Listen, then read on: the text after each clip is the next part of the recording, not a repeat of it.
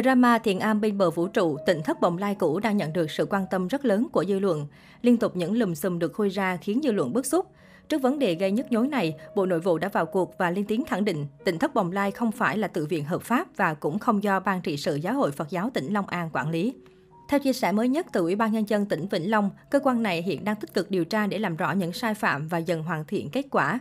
Ở diễn biến mới nhất, Hoàng Nguyên, một trong những tu sĩ thường xuyên đại diện phát ngôn cho tỉnh thất Bồng Lai, đã có bức tâm thư đăng tải trên trang cá nhân bày tỏ mong muốn lùm xùm sẽ sớm hạ màn. Người này đưa ra lý do là vì bà Phương Hằng ít tuổi hơn sư phụ của anh, đồng thời những phát ngôn của nữ đại gia chưa thực sự chuẩn mực. Đáng chú ý, trong bài viết, Hoàng Nguyên còn tiết lộ tình trạng sức khỏe đáng báo động của ông Lê Tùng Vân. Theo đó, hiện tại thầy ông nội đã rất yếu, chỉ có thể nằm võng và không đi lại được. Ngay sau khi đăng tải bài viết đã nhận về vô số ý kiến trái chiều, một số tỏ ra đồng tình và cho rằng nên chấm dứt mọi lùm xùm và đưa ra kết luận cuối cùng. Tuy nhiên, đại đa số lại cứng rắn khẩn cầu cơ quan chức năng vào cuộc. Tài khoản Facebook có tên TH để lại bình luận, có thể xin được với bà Phương Hằng nhưng pháp luật thì không, mọi sai lầm đều phải trả giá, pháp luật sẽ không khoan nhượng nếu các người không chịu hợp tác. Bên cạnh đó, mới đây trên mạng xã hội lại lan truyền đoạn clip với tiêu đề Thầy ông nội trốn vào rừng vì sợ công an bắt. Trong đoạn clip, người đứng đầu tỉnh thất Bồng Lai đang nằm quằn quại tại một ngôi nhà hoang, xung quanh là các đệ tử đang xôn xao về việc gửi đơn nhờ cơ quan chức năng giúp đỡ. Đáng chú ý, ông Lê Tùng Vân liên tục gọi tên Diễm My, nhân vật tai tiếng của tỉnh thất. Người đứng đầu bày tỏ nỗi nhớ nhung và lặp đi lặp lại, nhớ Diễm My quá.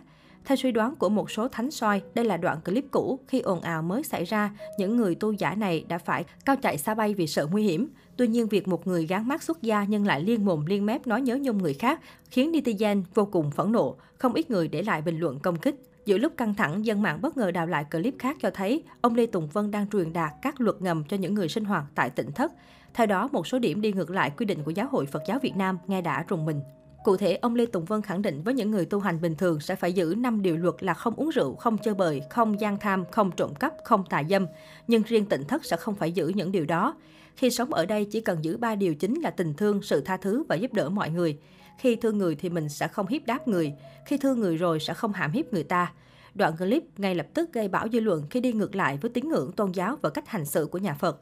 Được biết, ông Lê Tùng Vân tự xưng là trụ trì của tỉnh thất Bồng Lai. Từ những clip được người sống ở đây tung lên mạng xã hội có thể thấy, dù chưa từng xuất gia nhưng người này luôn tự nhận mình là thầy ông nội hay thầy thích tâm đức. Lê Tùng Vân tự cạo trọc đầu, mặc lễ phục, pháp phục và làm lễ xuất gia cho người muốn vào đây sống, gọi tỉnh thất Bồng Lai là chùa.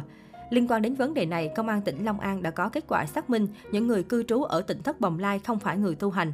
Nơi này cũng không phải cơ sở tôn giáo mà là nơi tự phát, có dấu hiệu trục lợi bất chính cũng như không chấp hành khai báo nhân khẩu lưu trú theo đúng quy định. Cách đây ít ngày, Hoàng Nguyên, một tu sĩ của tỉnh thất Bồng Lai từng lên tiếng chỉ trích Thượng tọa Thích Nhật Từ. Người này nói trong livestream, tính tôi giống như sư phụ tôi, giáo hội Phật giáo nói đúng thì chúng tôi nghe, nếu nói sai thì không nghe. Đồng thời dùng những lời lẽ phản cảm mắng Thượng tọa Thích Nhật Từ khiến dư luận vô cùng bức xúc. Sau đó, Thượng tọa Thích Nhật Từ đã đích thân lên tiếng về vụ lùm xùm này thu hút sự chú ý của dư luận xã hội. Thượng tọa Thích Nhật Từ cho biết, vào cuối năm 2019, khi sự việc liên quan đến tỉnh thất Bồng Lai bắt đầu nổ ra, Thượng tọa Thích Nhật Từ cũng đã lần đầu lên tiếng về những vấn đề nhức nhối bên trong thiền am này. Đối với ông, những sai phạm về vấn đề giả sư trục lợi từ thiện nếu không được giải quyết triệt để sẽ mang đến những hậu quả rất nghiêm trọng. Tuy nhiên, thầy lại bị một số YouTuber tấn công và xúc phạm nặng nề. Nói về sự ảnh hưởng của những thông tin tiêu cực xung quanh tỉnh thất Bồng Lai, thầy Thích Nhật Từ khẳng định những việc làm của họ đã gây thương tổn cho đạo Phật. Họ tự xưng là chùa, là thầy, là sư cô, là chú tiểu, mặc pháp phục. Điều này trái với luật đạo.